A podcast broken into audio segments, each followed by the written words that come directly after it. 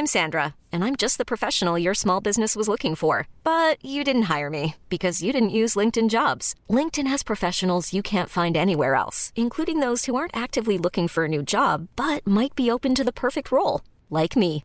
In a given month, over 70% of LinkedIn users don't visit other leading job sites. So if you're not looking on LinkedIn, you'll miss out on great candidates like Sandra. Start hiring professionals like a professional. Post your free job on linkedin.com/achieve today. Aujourd'hui, on va parler du gros leak d'Insomniac Games qui révèle plein d'infos. On va aussi avoir la crise dans le jeu vidéo et peut-être quelques chiffres, quelques pistes pour donner du contexte et les suites du procès pour harcèlement de l'État de Californie contre Activision Blizzard qui prend une tournure un petit peu inattendue. C'est tout de suite dans le rendez-vous jeu.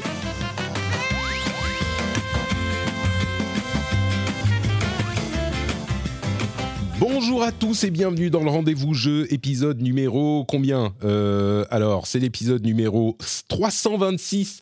Nous sommes en décembre 2023, c'est le dernier épisode normal de l'année. La semaine prochaine, vous aurez notre épisode GOTY, tous les meilleurs jeux de l'année avec euh, toute l'équipe des réguliers du rendez-vous jeu. Et la, semaine d'après, vous aurez un épisode où on passe en revue avec JK les euh, jeux de l'année 2024, ceux qu'on attend le plus. Ces deux formidables épisodes préenregistrés. Et comme ça fait quand même beaucoup de JK en ce moment, il était prévu pour aujourd'hui, mais on lui a dit non, écoute, euh, ça suffit, beaucoup trop de JK à la place, on va avoir 1000 et on gagne euh, au change, je pense. Milka Meluna qui est avec nous pour la deuxième fois, je crois, dans le rendez-vous jeu. Salut Milka. Ouais, tout à fait. Salut tout le monde. Salut Patrick.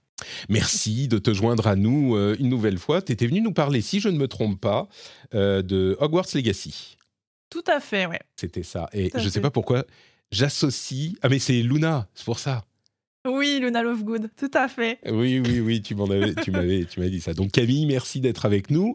Euh, tu es chez MGG euh, en, en- en temps normal, et là tu viens nous dire bonjour. C'est super. Euh, Exactement. On a. euh, Qu'est-ce qu'il y a? Qu'est-ce qu'il faut que je rappelle? Oui, j'espère que vous avez apprécié l'épisode sur League of Legends.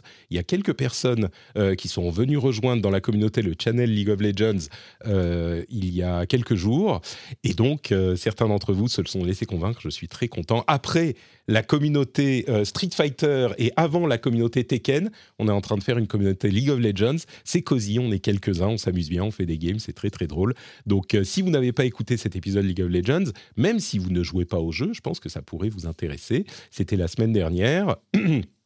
Et euh, ce week-end, il y a un petit édito pour les patriotes euh, dans lequel je fais un mini bilan de ce que j'ai fait euh, cette année et comment je l'ai fait. Et d'ailleurs, à propos de patriotes, je remercie le producteur de cet épisode, Lancelot Davizard. Un grand, grand merci à toi. Je, je remercie d'ailleurs du même coup tous les patriotes euh, de l'émission. Et c'est grâce à vous, évidemment, qu'on peut faire cette émission et qu'on a pu faire cette émission euh, toute l'année et depuis de nombreuses années. On arrive l'année prochaine aux 10 ans de ma vie de podcasteur professionnel. C'était 2014. Incroyable. Et quand je vois le travail que nécessitent ces épisodes avec la documentation nécessaire la veille, j'ai l'impression que c'est de plus en plus, j'en parle un peu dans, dans l'édito, euh, je me dis que j'ai bien de la chance d'avoir un soutien indéfectible des patriotes.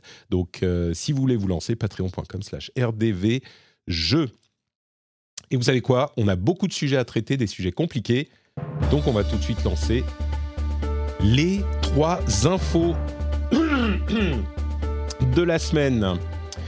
Euh, je regarde les. Attendez, il y a JK qui m'envoie des messages. Ok, je note. Très bien. Il a noté, donc c'est bon. Il sera là l'année prochaine. Euh, oui, parce que je vais vous faire rentrer dans la confidence. hein. Euh, il était censé être là. Et comme il y a eu tellement d'épisodes qu'on a enregistrés ce mois-ci, il a pensé que c'était fini pour l'année avec l'épisode sur les, sur les jeux de 2024. Et donc, il n'est pas là. Et donc, euh, comme je le disais avec beaucoup d'humour, avant de lancer l'enregistrement, Milka va devoir jouer les deux rôles, Jika et Milka.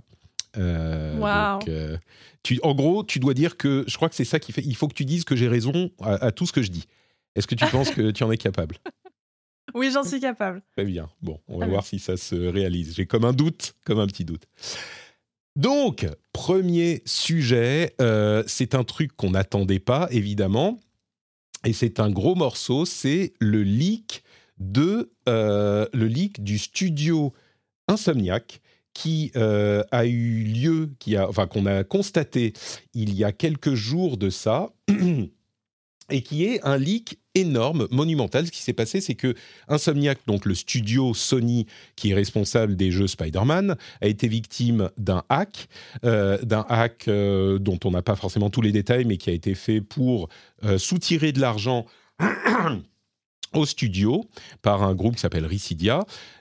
Courageusement, Sony et Insomniac ont décidé de ne pas payer la rançon qui leur était demandé, et donc 1,6 euh, Tera de documents, euh, plus d'un million de documents différents, ont été publiés par le groupe de hackers en question sur le net. Ils en ont vendu quelques-uns, mais l'essentiel a été publié. Et donc, euh, c'est tout un tas de données qui euh, se retrouvent dans la nature, qu'on commence à peine à explorer, mais il y a déjà des choses intéressantes à en tirer. Euh, évidemment, euh, on, ne, parle pas de tout. On, parlait de l'éthique euh, dans le Discord et en particulier Cassim, euh, dont je vais utiliser l'article sur Frandroid pour euh, tirer les informations les plus importantes. J'en ai lu plusieurs, mais évidemment, comme toujours, Cassim fait un travail excellent. C'est son article qui sera dans la newsletter. donc Cassim insistait sur la question de l'éthique, de quoi on parle, de quoi on ne parle pas. Il y a des choses qui sont évidemment hors limite, comme des informations sur les employés, des adresses, des infos personnelles, qui évidemment ne sont pas à, traiter. Euh, il y a aussi des choses comme euh, des images ou des vidéos de développement qui sont peut-être un petit peu spoileries et puis surtout qui sont pas très intéressantes parce que ça évolue énormément au cours du temps. Ça non plus, on va pas trop en parler. Par contre, euh, comme on est un petit peu, enfin, je suis un petit peu aligné avec Cassim, comme il y a des, des, infos intéressantes à traiter, eh ben on va, on va en parler notamment des choses qui nous font plonger dans euh, les secrets de cette industrie que les développeurs ne veulent pas qu'elle soit révélée. Alors, ça peut faire du mal aussi aux sociétés et, et c'est pas forcément euh, évident qu'il faudrait en parler. Peut-être que euh, c'est des choses qui sont un petit peu bah, confidentielles pour une raison mais je pars du principe. Euh, alors, moi, je, le dis souvent, je me considère pas vraiment comme un journaliste, mais j'essaye de suivre une certaine euh, éthique. Et je pars du principe que il y a très peu d'accès aux informations euh, de ces sociétés dans cette industrie. Et donc, quand on a des informations, ça ouvre un petit peu le, euh, le rideau et on peut voir derrière et on peut mieux comprendre. Et donc, il me semble important de les traiter. Donc, c'est pour ça qu'on choisit de, les traiter ici. C'est, euh, à la limite, si les sociétés, enfin, elles ne veulent évidemment pas qu'on en parle, mais on va pas, on peut pas faire seulement ce que veulent ces sociétés, sinon on n'est plus dans notre rôle, je pense. Bref, on va traiter de ces choses-là avec un petit peu de euh, discernement tout de même.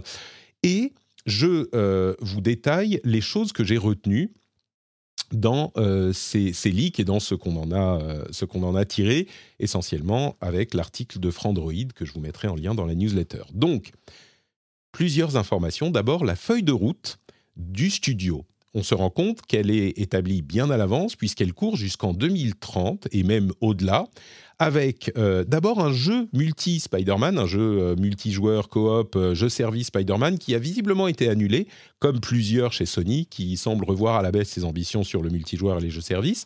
Mais on voit que Insomniac est vraiment en train de est vraiment en train de devenir le studio Marvel pour Sony avec un jeu Venom en 2025 qui sera sans doute un jeu un petit peu plus court à la Miles Morales, plus court que les gros jeux.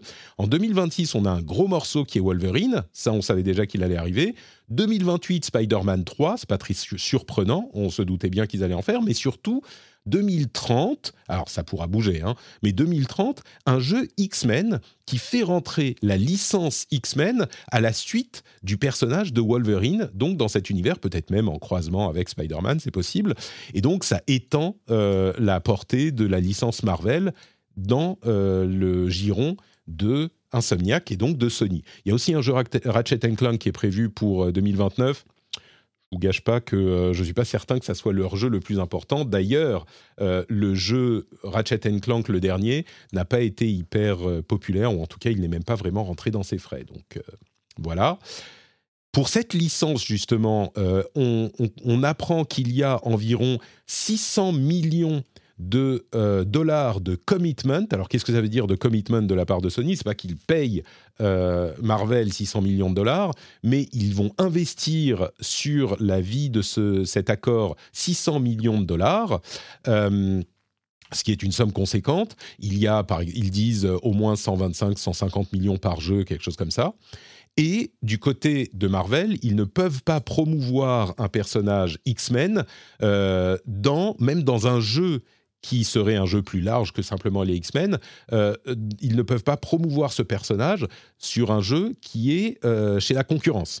Donc vraiment, les X-Men maintenant, en gros, hein, appartiennent à Sony, comme c'est le cas de, de, de Spider-Man avec leur licence.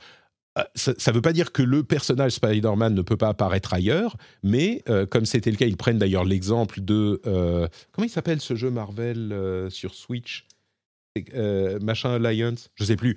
il y a Spider-Man dans ce jeu, mais Marvel ne peut pas dire regardez, vous pouvez jouer les X-Men dans ce jeu qui sort sur Switch. X-Men, c'est vraiment le focus de PlayStation.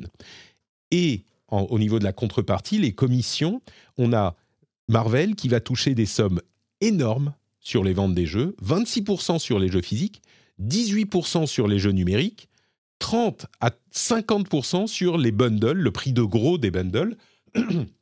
C'est vraiment, vraiment énorme. Euh, à côté de ça, on a le budget de Spider-Man 2, ce qui est, hyper intéressant. 300 millions de dollars pour Spider-Man 2, dont presque 250 directement chez Insomniac. Le reste, c'était euh, chez d'autres euh, studios, enfin, c'est d'autres studios Sony.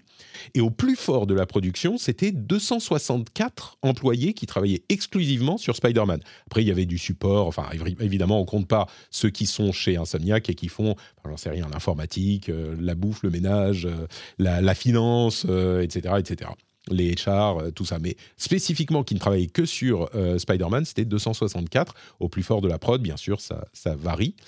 Euh, et puis on a deux infos sur la concurrence qui sont intéressantes. D'une part, le fait que Sony ne croit pas au Game Pass.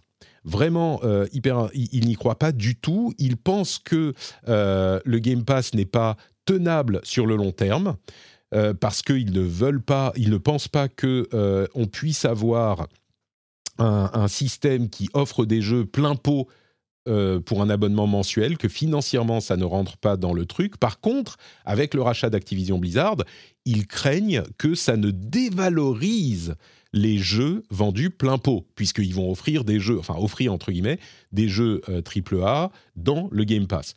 Ces infos datent un tout petit peu parce que pour clôturer euh, la liste, on a le truc, le gros lol de ce leak, c'est les prévisions de Sony sur Stadia, ils imaginaient qu'en 2024, Stadia aurait 100 millions d'utilisateurs et poserait une vraie menace à Sony et à euh, son écosystème.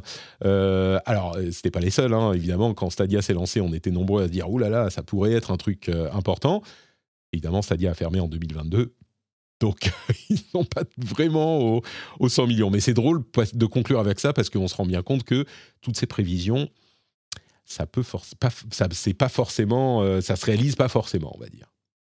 Ça fait beaucoup d'infos, beaucoup de trucs. Est-ce, que toi, il y a d'autres choses que tu as vues ou euh, des, des, des, infos qui t'ont intéressé particulièrement dans toute cette liste, Milka?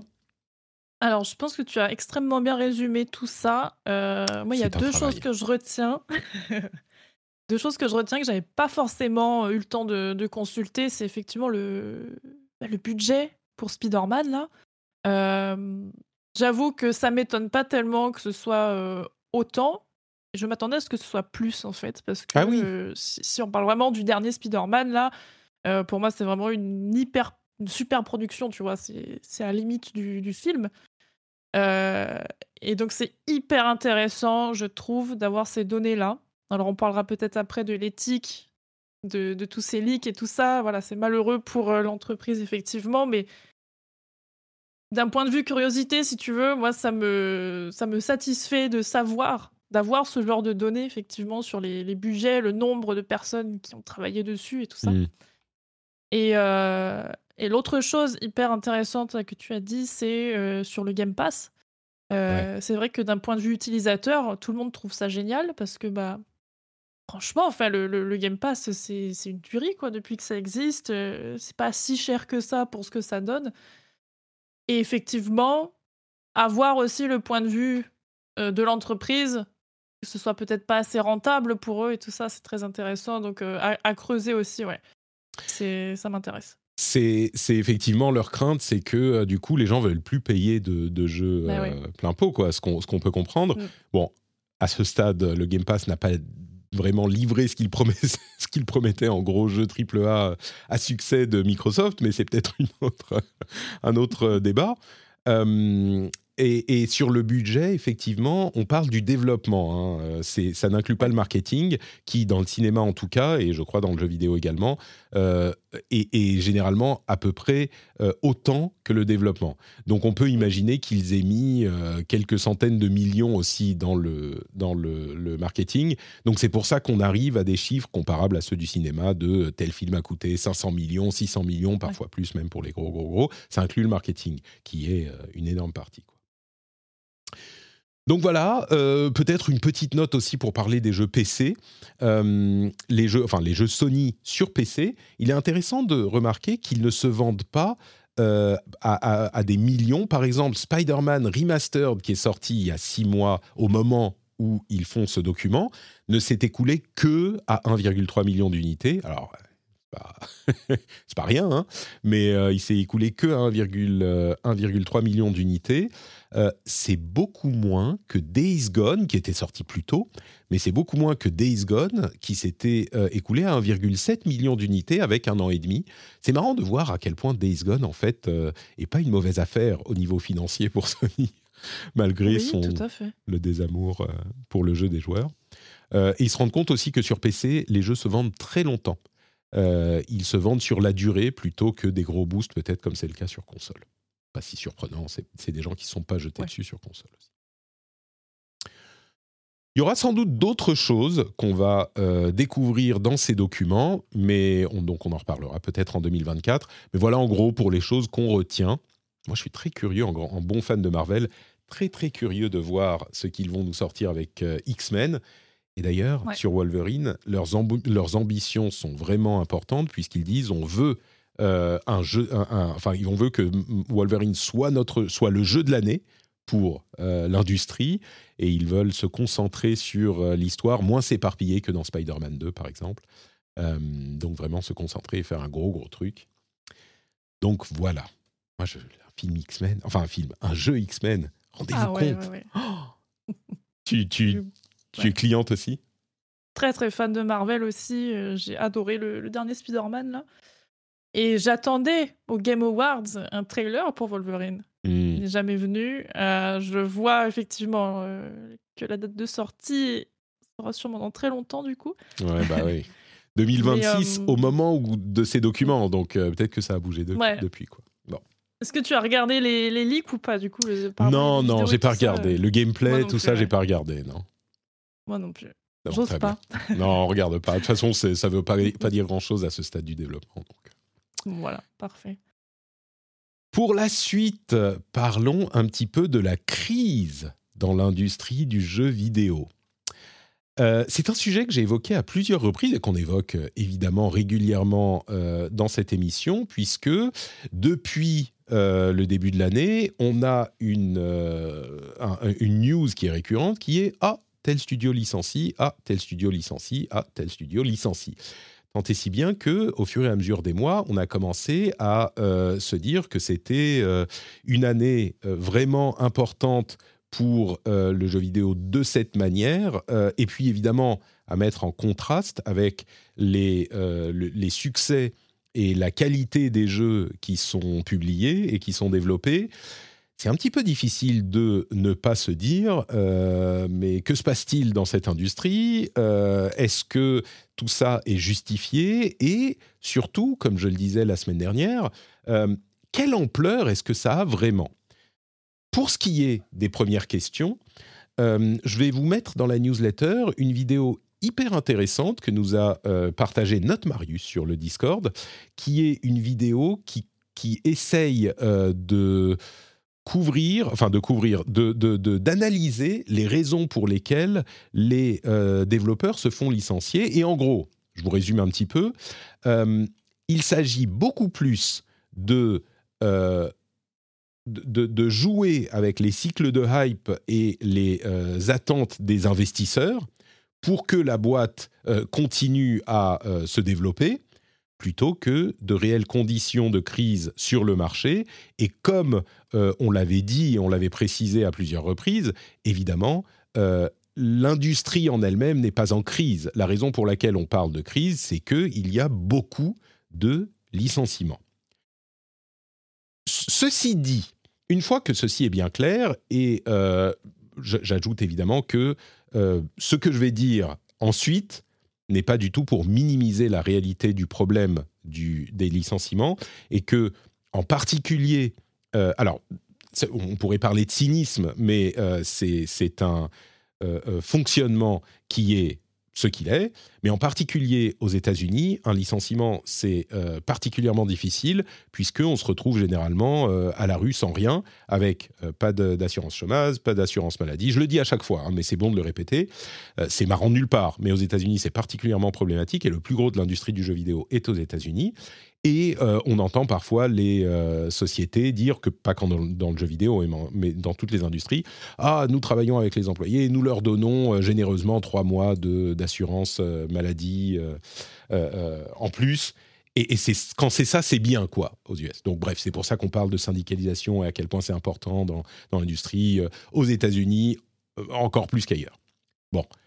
Ceci dit, ce que je disais la semaine dernière aussi, c'est que j'aimerais bien avoir un petit peu de contexte pour comprendre à quel point cette euh, industrie souffre et, qu'est-ce que ça représente. Parce qu'on dit la crise depuis des semaines et des mois, on dit ah c'est la crise, on sait la crise, c'est la crise, mais combien de gens se sont fait licencier?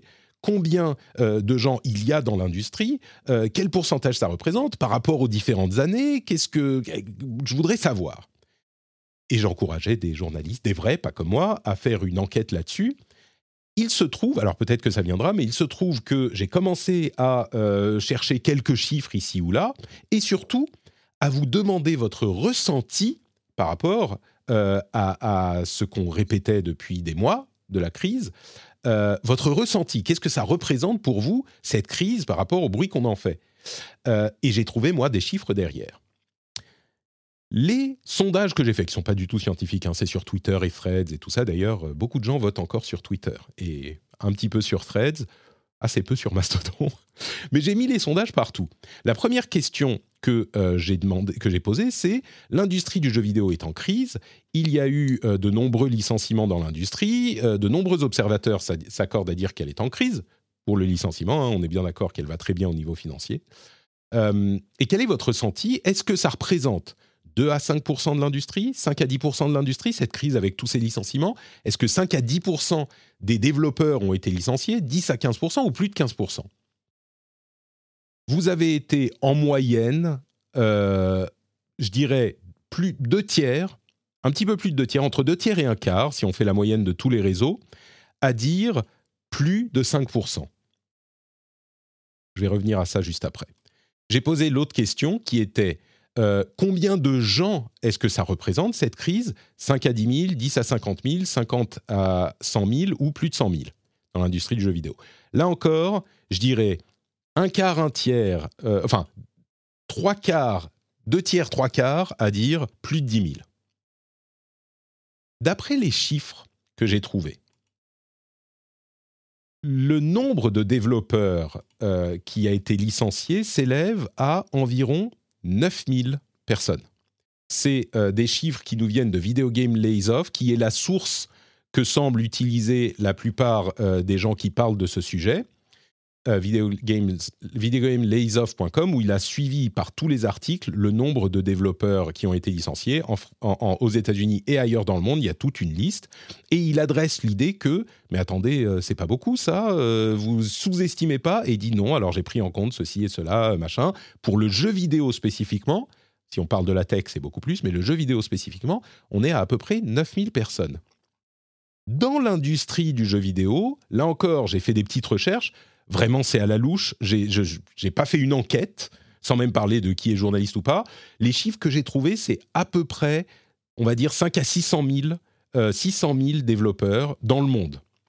600 000 développeurs dans le monde, 9 000 licenciés, ça représente 1,5% des développeurs du monde qui ont été licenciés cette année. 1,5%. Vos impressions, dans, le sondage, je disais 2 à 5%, il y a, on va dire, 25 à 30% d'entre vous qui ont eu le bon chiffre, entre guillemets, puisqu'on est en fait encore en dessous dans la réalité. Les trois quarts des gens surestiment largement le pourcentage. Ça, ne, veut pas dire que les licenciements ne sont pas graves. Mais vous savez que moi j'aime la justesse. Euh, je me transforme parfois, je prends les ailes de, la justesse euh, sur moi et j'essaye d'avoir des chiffres précis. Euh, on est à 1,5% d'après les chiffres que j'ai eus. Hein. ça se trouve, je me plante complètement. 1,5% de personnes affectées. Personne ne semble réaliser ce que c'est vraiment, ce que représente cette crise. Pareil pour le nombre de personnes. on a dit c'est 9000 environ selon les estimations. Et les trois quarts d'entre vous pensent que c'est plus de 10 000, certains vont jusqu'à 50 000, 100 000. C'est des sondages faits sur les réseaux sociaux. Mais c'est euh, les, les, chiffres que j'ai eus. Donc pour moi, c'est ça change rien au fait, mais c'est important de comprendre ce qu'on dit quand on parle de crise. De manière intéressante, euh, il y a eu, juste au moment où euh, j'allais finaliser mes chiffres, une, euh, un article donc de Engadget qui retrace l'année de l'industrie et qui parle notamment des euh, différentes tendances et des licenciements. Et une chose qui m'intéresse, c'est que 9000 licenciements, comme ça dans le vide, ça veut rien dire. Euh, est-ce que c'est beaucoup par rapport aux années précédentes, machin? Moi, ce que j'ai trouvé dans pour comparer, je me suis dit, OK, essayons de regarder en France combien il y a de licenciements chaque année combien de licenciements tout court, hein. combien de licenciements en moyenne. Il y a environ un million de licenciements en France pour, euh, je parle des dix dernières années, hein. on est à peu près un million de licenciements par an pour 20 à 25 millions de, euh, d'employés sous CDI ou CDD. Donc, ça représente à peu près les 4-5%. Donc, la moyenne des licenciements, pas que dans le jeu vidéo, hein, mais dans l'ensemble du travail chez les travailleurs en France, on est à 4-5% de gens qui se font virer par an. Évidemment, la plupart retrouvent un travail, hein, parce qu'il y a aussi des embauches, mais 4-5%. Donc dans ce contexte, les 1,5% me paraissent pas énormes. Alors, c'est beaucoup, bien sûr, c'est 9000 personnes, ça me paraît pas énorme. Ceci dit, le contexte nécessite aussi qu'on sache de quoi on parle dans l'industrie du jeu vidéo, et pour ça, il faudrait avoir des chiffres sur les autres années. J'ai eu beaucoup de mal à en trouver. Euh, Engadget en a donné pour 2022 à partir d'un site qui s'appelle Layoffs Tracker, qui est un petit peu difficile à utiliser et qui est euh, souvent down. Donc, j'ai pas réussi à extraire les infos parce qu'il y a des infos de plein, plein, plein de sociétés. Euh, j'ai pas réussi à extraire les infos pour les autres années. Mais en 2022, il y a eu 1000 licenciements. Seulement 1000. Alors que l'année d'après, cette année, c'est 9000. Donc, on passe de 1000 à 9000. 900% d'augmentation, évidemment, c'est euh, une crise. Alors, est-ce que c'était une année particulièrement facile en 2022 et que les autres années, il y en avait plus Ou je ne sais pas, j'aimerais bien avoir un peu plus de contexte. Mais voilà pour euh, la situation autour de ça. Et j'insiste hein, parce que euh, je me fais un petit peu la... c'est pas c'est même pas une question d'avocat du diable. J'aime souvent et je vais pas jouer le jingle parce que c'est pas le cas. Là, je me fais pas l'avocat du diable. J'essaye de donner du contexte. D'après ce que je comprends, 1,5% de licenciements et 9000 personnes sur cette année. Voilà pour le contexte que je voulais donner. Est-ce que du coup, c'est pas grave? 1000 cas, euh, tout va bien, l'industrie se porte euh, à merveille, euh, tout le monde est content, bien sûr. Alors, je, pense pas du coup, effectivement, mais alors, mais comment on peut expliquer ça quoi? C'est, je vois effectivement que tu as fait beaucoup de, de recherches. J'allais te demander pour les années précédentes, Effectivement, passer de 1000 à 9000, moi, je trouve ça très très grave. Euh, comment on peut expliquer ça? Est-ce que c'est parce que euh, il y a eu, je sais pas, beaucoup de, problèmes en interne? Est-ce que euh, les industries n'ont plus besoin de leurs employés maintenant que tous les gros jeux sont sortis? Je, je sais pas, tu vois. Donc, Alors, je comprends. Une des choses pour 2022, c'est peut-être le Covid aussi. Tu sais, on, a, on était sur la fin du Covid, les gens ont beaucoup embauché ou gardé leurs employés. Peut-être que les années précédentes, c'était plus je sais pas, 2000, 3000. On est quand même loin de 9000. J'imagine qu'on en était loin. Ouais.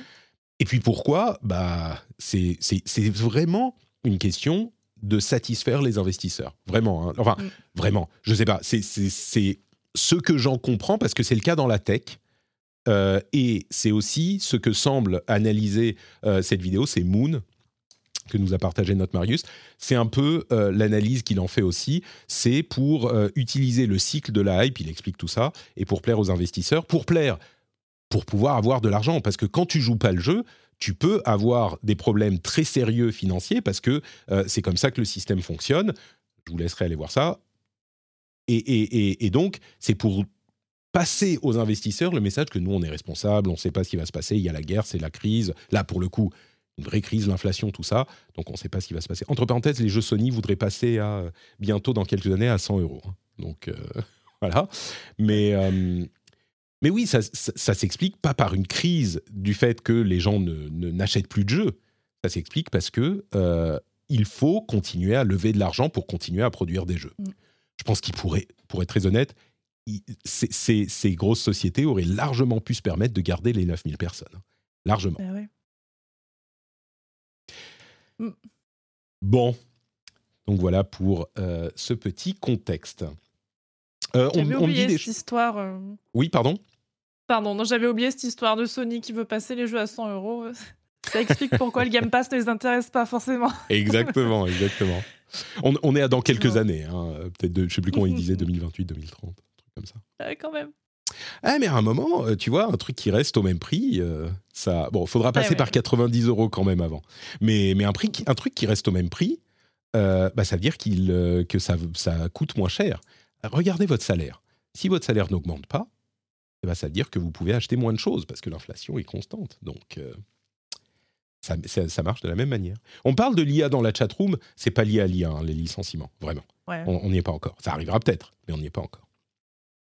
J'avoue que, comme je, je- je- je disais des euh, sondages, euh, ah oui, les gens, euh, regardez, haha, ils se plantent bien en disant que ça représente euh, 10 000, enfin 50 000 personnes ou euh, 10% ou je sais pas quoi. Avant de regarder, de trouver les chiffres, moi j'aurais complètement dit, je sais pas, ça représente euh, 10% de l'industrie ou euh, au moins 100 000 personnes, tu vois. J'aurais été complètement, Ouais. j'avais aucune idée que c'était entre guillemets aussi peu, entre guillemets.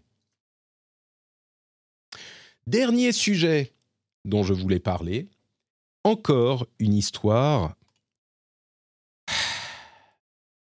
un petit peu incroyable, avec le procès de la Californie contre Activision Blizzard. Je vais faire un petit retour dans le temps pour qu'on comprenne bien de quoi on parle. En 2021, à l'été 2021, on apprend que l'État de Californie, c'est différentes agences, des agences qui ont changé de nom en cours de route, donc on va dire l'État de Californie, euh, lance un procès contre Activision Blizzard euh,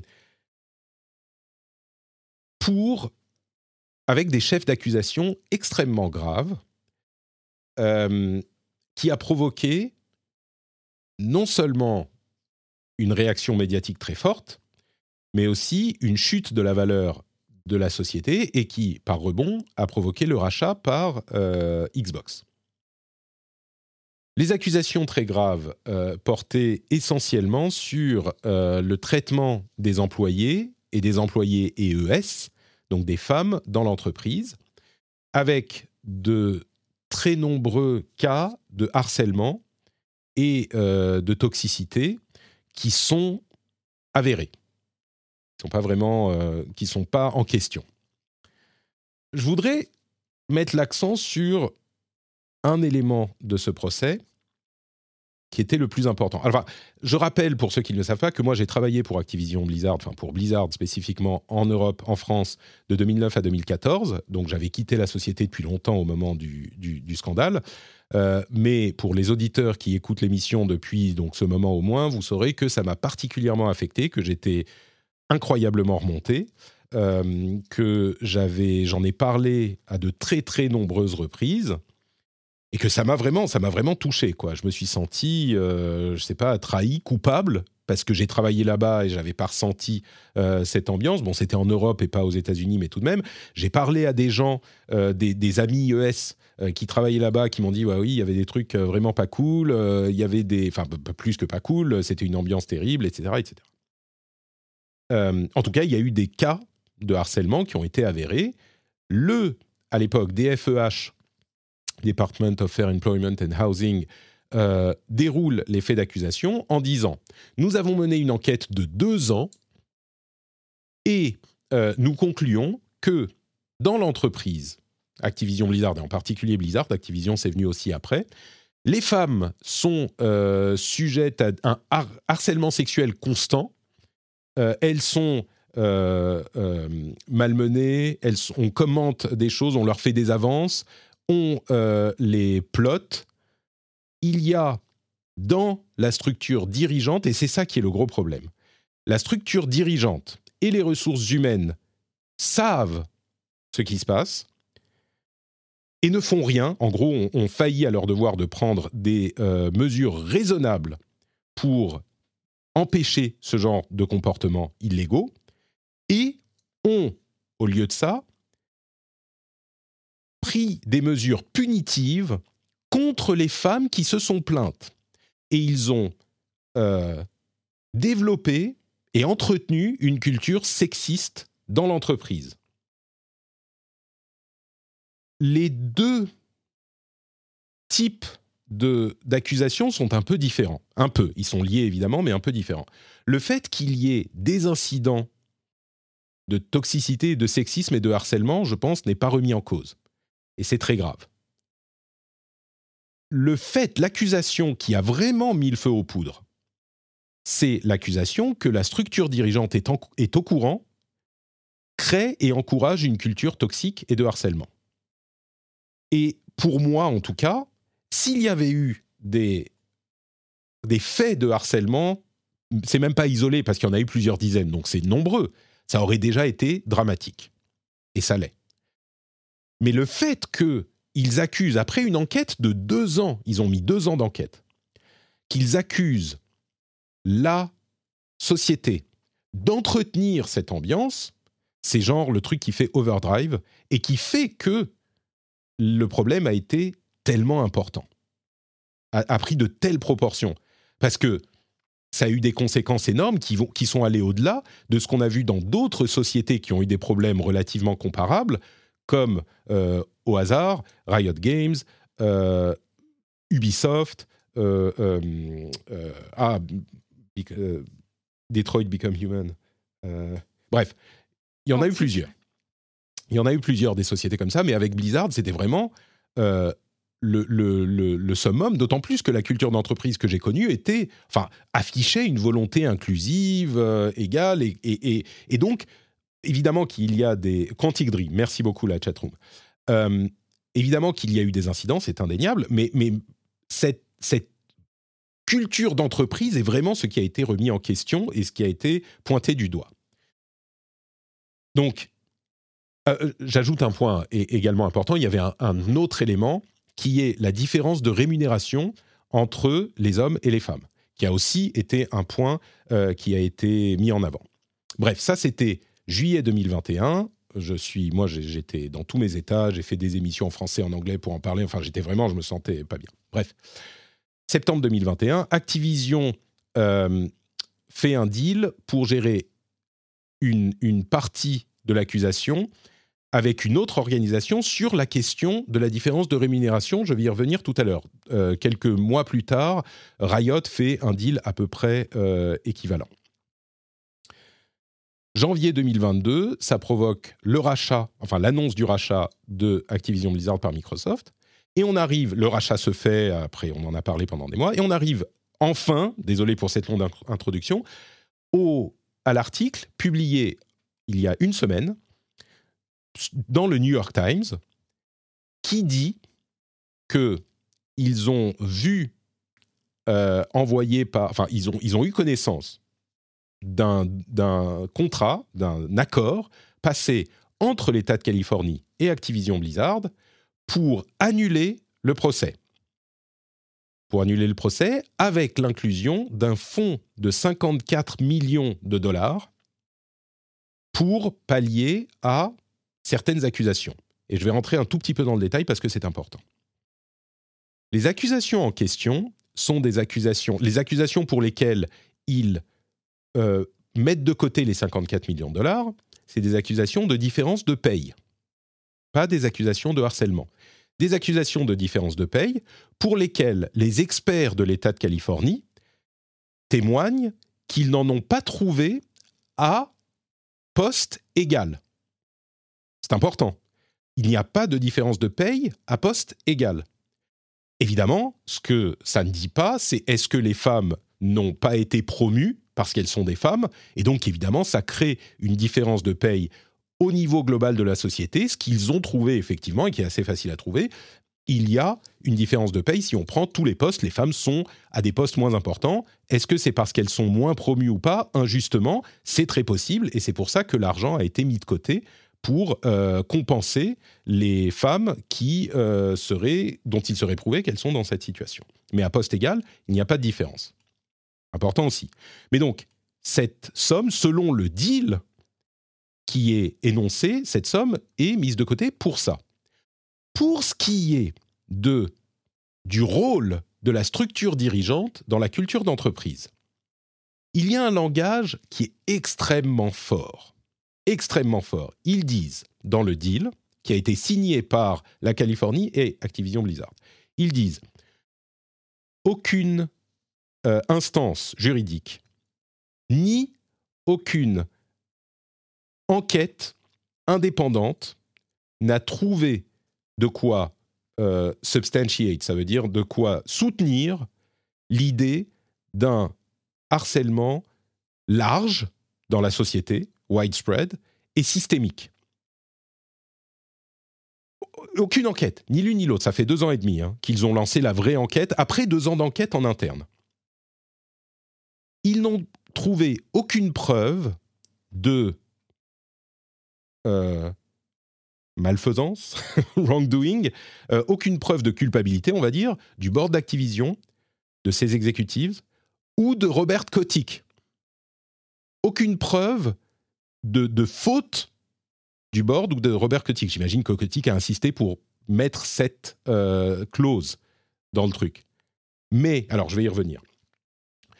Euh, ils n'ont trouvé aucune, euh, aucun pattern de pratique de harcèlement sexuel récurrent ou large.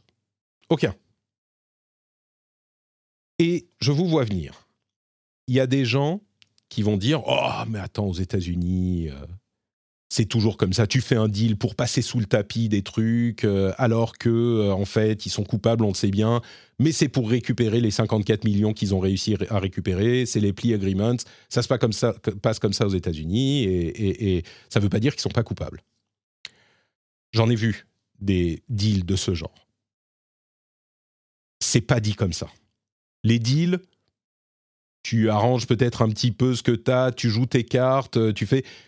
Mais quand tu dis quatre fois dans le document, de manière différente, aucune culpabilité de la structure dirigeante de différentes manières, que tu mets le nom de Robert Kotick dans le truc spécifiquement, moi, je, je, je, je ne crois pas juste. Je pense qu'il n'est pas. Ok, parlons, essayons d'être un petit peu objectifs.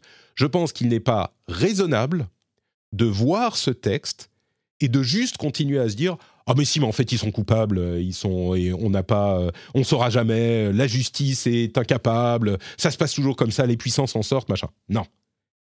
On peut le penser mais raisonnablement on doit au moins se poser la question se, mettre le doute quoi. Est-ce que il y avait peut-être euh, un, un acteur de l'État qui voulait taper un grand coup et donc qui a exagéré. Après deux ans d'enquête, il s'est dit non mais je suis sûr, ou on va euh, taper un grand coup sur une grosse boîte parce que c'est euh, l'administration, etc.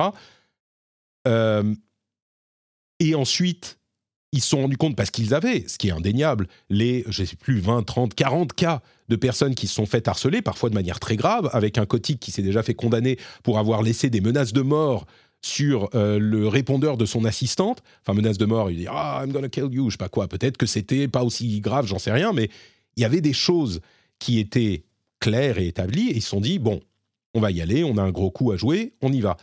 Après deux ans d'enquête, ils ont dit ça. Deux ans d'enquête de plus où tout le monde a collaboré. Personne n'a jamais dit dans ce procès, on en aurait entendu parler, ils font de la rétention de documents, ils font... Et il y a des gens qui vont dire, oui, mais c'est tellement dur à prouver, à prouver que c'est systémique.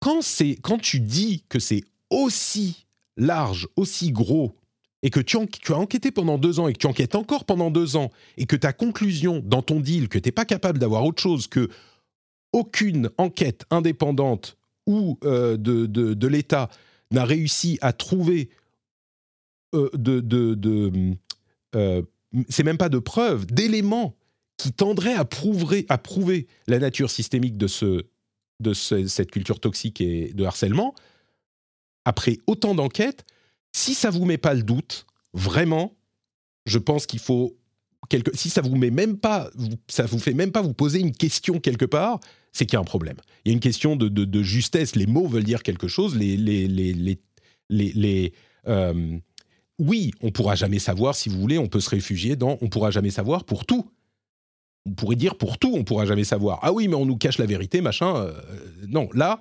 quand on le dit comme ça, c'est que ça veut dire quelque chose, au moins qu'ils n'ont pas des cartes assez fortes pour pousser quoi que ce soit. Et donc, moi, ça me perturbe.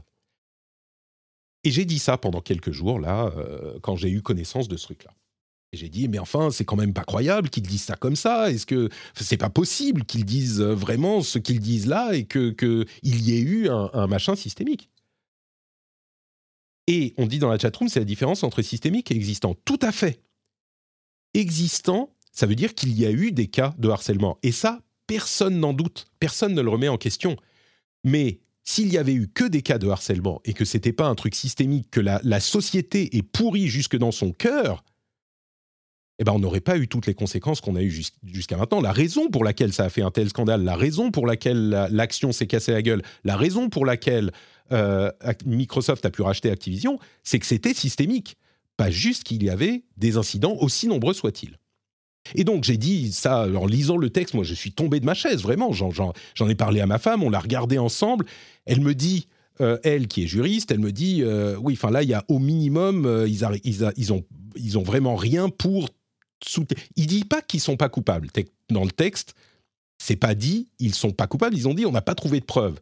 Et moi, ce que je dis, et, bon, enfin, je pense qu'on sera d'accord. Bref.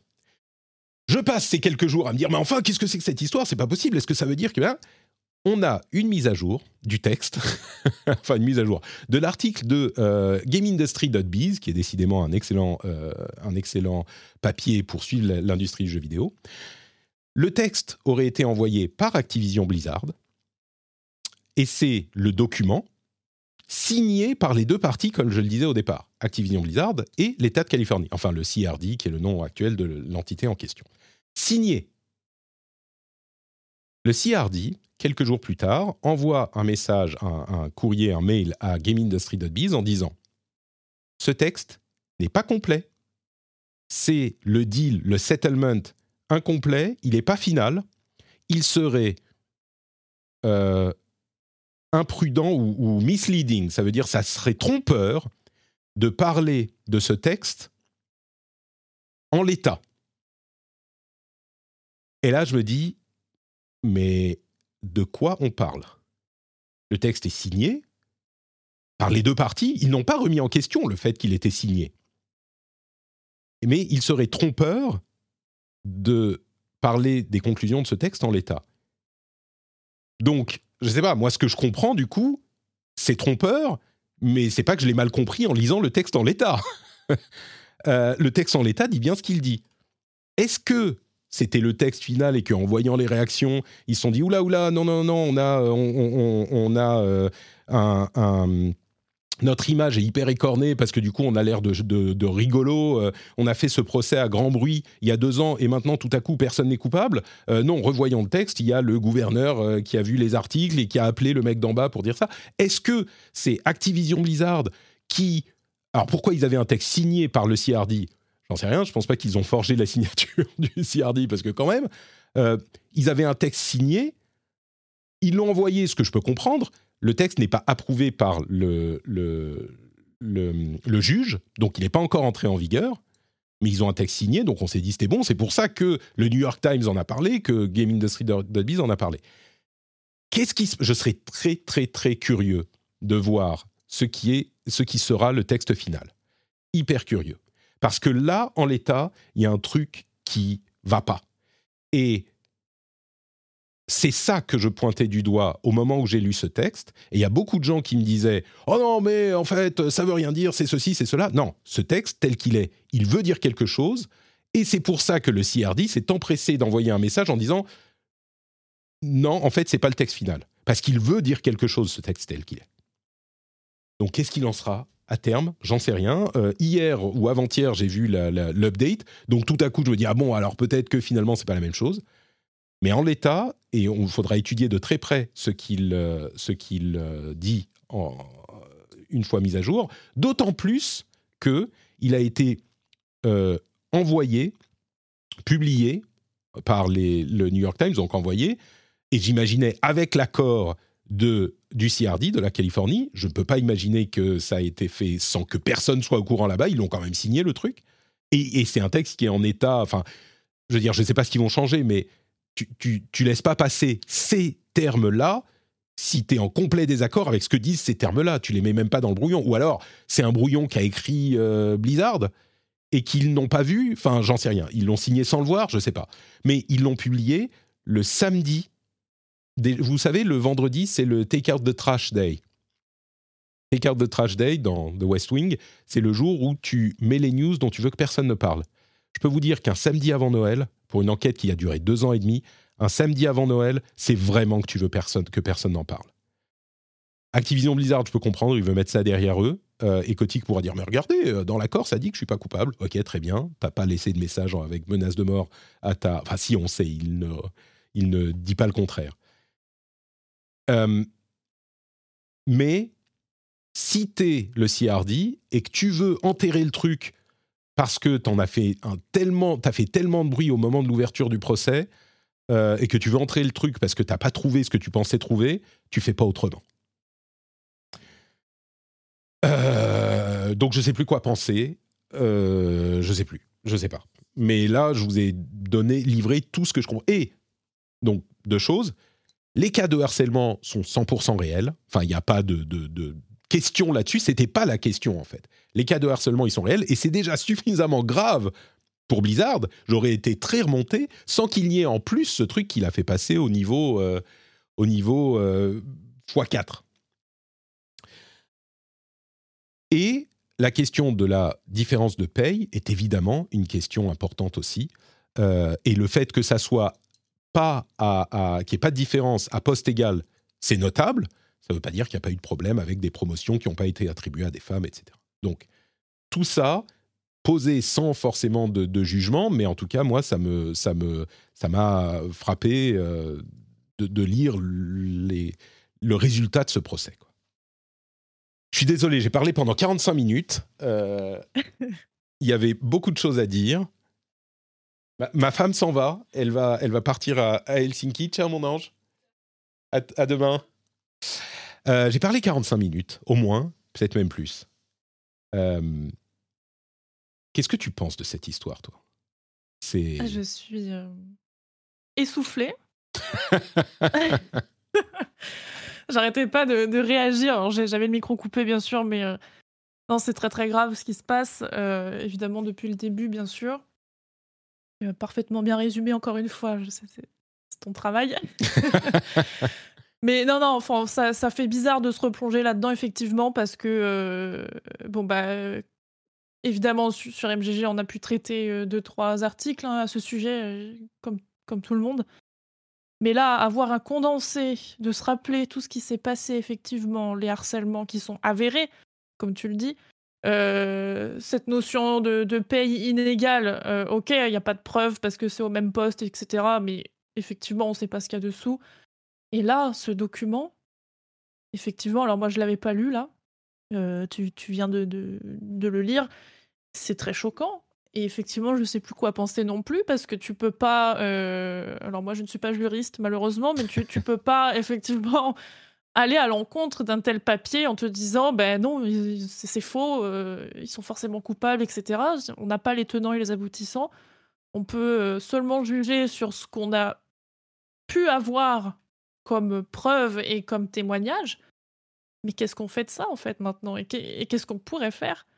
Parce que ouais moi je me sens un peu impuissante évidemment mmh. j'ai pas mon rôle dans tout ça mais c'est très compliqué à gérer. Euh, là, le, le départ de Kotick, finalement, je sais pas trop si ça a vraiment un rapport avec tout ça, tu vois? Est-ce que ça a été euh, prémédité J'en sais rien, tu vois. Moi, je suis pas théorie du complot et tout ça parce que faut pas s'enfoncer dans ces trucs-là, mais qu'est-ce qui se passe? C'est quoi cette affaire? Comment, en deux ans d'enquête, effectivement, tu peux dire qu'il n'y a pas de. C'est pas qu'il n'y a pas de preuves, comme tu dis, mais c'est un peu ce qu'ils disent quand même. Quoi. Ah bah si, c'est, exactement ce qu'ils, c'est, ce qu'ils disent. Ils n'ont pas trouvé d'éléments qui permettent de soutenir euh, les accusations de euh, harcèlement sexuel. Et c'est pas juste que c'est pas systémique, c'est que ce n'est pas widespread. Ils disent exactement, ils utilisent le mot widespread, donc c'est pas large. Euh, ils n'ont pas trouvé de cas de harcèlement sexuel large. Alors quelques dizaines, c'est déjà beaucoup trop, évidemment. Oui. Mais ces gens, c'est pas, ça fait pas partie du le cœur de l'entreprise, semble. Alors, sur la question du départ de Kotick, c'était évidemment prévu. Je veux dire, quand tu es une société comme ça, tu prévois. Et avec euh, Xbox, ils ont dit alors à quel moment on dit ça, à quel moment on dit ça? Là, ils ont, entre guillemets, lavé le nom de Kotick. Euh, et puis ils annonçaient confirmé, parce que oui, on l'a pas dit, mais le départ de Kotick est confirmé. Le 29 décembre, il ne fera plus partie de euh, la société. Donc c'est confirmé. je pense que la plupart des gens se disent OK, merci, au revoir. Ce que je me dis aussi. Mais en même temps, imaginons, imaginons un instant un, scénario de fiction, qui n'est pas tant un scénario. Là, je fais un, je fais un poil l'avocat du diable, mais juste un peu. Kotick est, est un connard. On sait que c'est un type qui est. Enfin, un connard. C'est un jugement de valeur. C'est un type qui est sans scrupules. Voilà, il n'a pas beaucoup de scrupules. C'est un entrepreneur américain à succès. Euh, lui, il fait euh, tourner sa boîte. Et quand on a besoin de faire ce qu'on doit faire, eh ben, c'est le business. Et business is business. Et voilà, j'ai pas d'état d'âme. Bon, euh, en plus de ça, il est euh, très riche et euh, bah, comme souvent les gens très riches, bah, peut-être que parfois ils ont des sautes d'humeur qui se retrouvent. Enfin, l'accusation de oh je vais la tuer. Bon bah oui, clairement c'est un truc qu'il a fait. Il y a eu un, accord là-dessus pour qu'il n'y ait pas de procès. Ah, c'est un type qui a au minimum eu des sautes d'humeur. Maintenant, enfin des sautes d'humeur. il y a eu des sérieux problèmes dans son comportement. Mais je veux dire, il y a des problèmes avec les comportements de plein de gens. Ça ne veut pas dire que c'est pas des connards, mais une euh, et il y a eu dans sa société des gens quelques niveaux en dessous qui ont eu des comportements inacceptables, toxicité, harcèlement, tout ça. C'est clair. Euh, quand ils en ont entendu parler, ils ont fait ce qu'il fallait. Peut-être qu'ils n'ont pas fait assez pour euh, empêcher les trucs partout, mais si on prend l'autre côté du truc, c'est difficile de, chasser tous les connards de toutes les boîtes. Je veux dire, ça devient un problème de société, de société au sens notre société qui est sexiste et euh, euh, euh, qui, qui, a cette, cette acceptabilité du harcèlement, notamment des femmes, mais pas que. Et ça, c'est un problème qui est plus large que juste Blizzard. À côté de ça, donc tu as cette société qui, cette l'État qui a 10, 20, 30, 40 euh, cas de harcèlement, ils disent OK, là on va taper fort. Et on accuse la société écotique d'être responsable d'une culture d'entreprise toxique, machin. Cotique qui se dit mais euh, non, mais enfin je suis peut-être un connard riche, mais euh, je suis pas non plus pour harceler les femmes au boulot, quoi. Non, je, fais ce qu'il faut quand on, m'en parle. Euh, je, fais ce que je peux dans une société où c'est pas évident, où c'est difficile d'empêcher tout le monde. Enfin, on n'est pas la Stasi, on va pas écouter les gens mettre des micros dans les. J'exagère, mais vous voyez ce que je veux dire. Et donc, donc il dit bon bah on va se défendre, on va livrer tous les documents qu'on peut, hein, nos avocats vont gérer ça. Et au bout du compte, j'imagine qu'on aura raison parce qu'on n'est pas en train nous de euh, euh, d'encourager cette culture toxique je suis un homme, un businessman, je fais du travail. Ici, on travaille. On est sans foi ni enfin sans pas sans foi ni loi, mais on est sans état d'âme peut-être, mais on bosse sérieusement autant qu'on peut. Euh, et donc, connard, oui, peut-être, riche certainement. Est-ce qu'il est responsable de la création d'une culture d'entreprise toxique? Peut-être pas. Peut-être pas.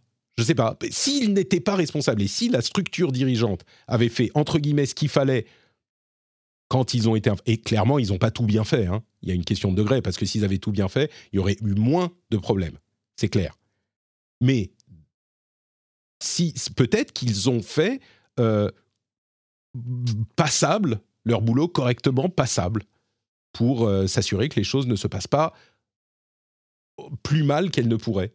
Enfin, en tout cas, qu'il n'y a pas de culture générale d'entreprise pourrie. Eh bien, ça ne se passerait pas autrement. Ce que je veux dire, c'est que ça se passerait peut-être comme ça s'ils sont innocents de ces accusations. Peut-être que Kotick est innocent, j'en sais rien. Enfin, de ces accusations-là. Et il y a des gens qui vont dire oui, mais enfin attends, ça s'est passé, il était chef, au final c'est lui qui est responsable. Oui, mais est-ce que tu peux dans une boîte de, euh, je ne sais plus combien, 5 000, 6 000, 10 000 employés, surveiller chaque personne L'enquête, en tout cas, plusieurs enquêtes, y compris de l'État de Californie euh, et indépendantes, trouvent que, selon ce texte, hein, ça se trouve, ils vont réécrire le texte, ça va être complètement autre chose. Bref, pardon, je suis reparti dans des. Parce que je ne sais pas quoi penser non plus. Bref. Est-ce que. Je me rappelle plus du coup, mais est-ce que des mesures ont vraiment été prises du coup euh, quand il y a eu les harcèlements? Bah oui, enfin. Tu sais. Euh, là encore, on n'est pas dans la boîte. C'est pour ça qu'il faut se reposer sur des, sur des enquêtes euh, indépendantes et des enquêtes de l'État, des enquêtes adversariales. Tu vois, c'est pas des gens qui ont intérêt à ne rien trouver.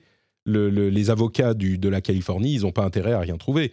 Donc, a priori, euh, oui. Hmm.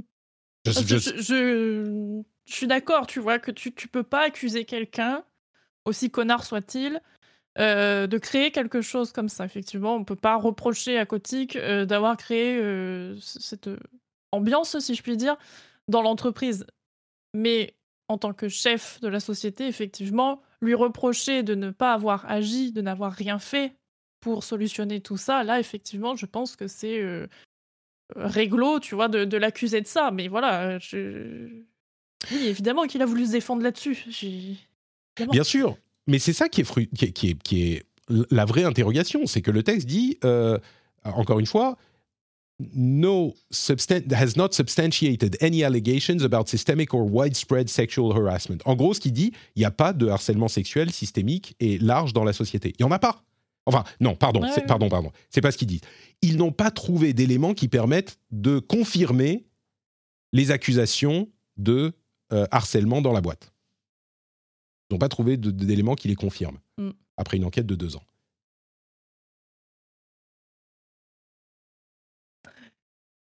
Ouais. je, te, je, te, laisse, j'ai vraiment beaucoup parlé, je te, laisse, euh, je te laisse conclure sur le sujet s'il y a une conclusion à faire. Euh. Euh, conclusion, non, malheureusement. Par contre, oui, j'ai hâte de voir effectivement ce, ce papier revisité. J'espère qu'il le sera, du coup. Mais non, c'est très complexe comme sujet. Franchement, euh, je suis un peu perdue comme toi. Euh, parce qu'au départ, euh, moi, pareil, j'étais très énervée avec cette histoire, comme beaucoup, je pense. après, voilà, est-ce que c'est est-ce que c'est possible d'accuser une société tout entière, finalement, sur, sur ce genre de choses? Trop, trop dur. Est-ce qu'il est possible que Kotick ne soit pas le, le méchant de James Bond qu'on l'a qu'on a peint au cours de ces deux. Enfin, il était déjà particulièrement mal aimé, hein. Mm, mm. Est-ce qu'on va. je, pense qu'il a ses torts, euh, attention. Ah bah ça... coupable de beaucoup de choses, mais. Euh, mais ouais, j'ai hâte de voir la tournure quand même de l'affaire. Je suis contente qu'il soit parti quand même. Et, euh, et, voilà.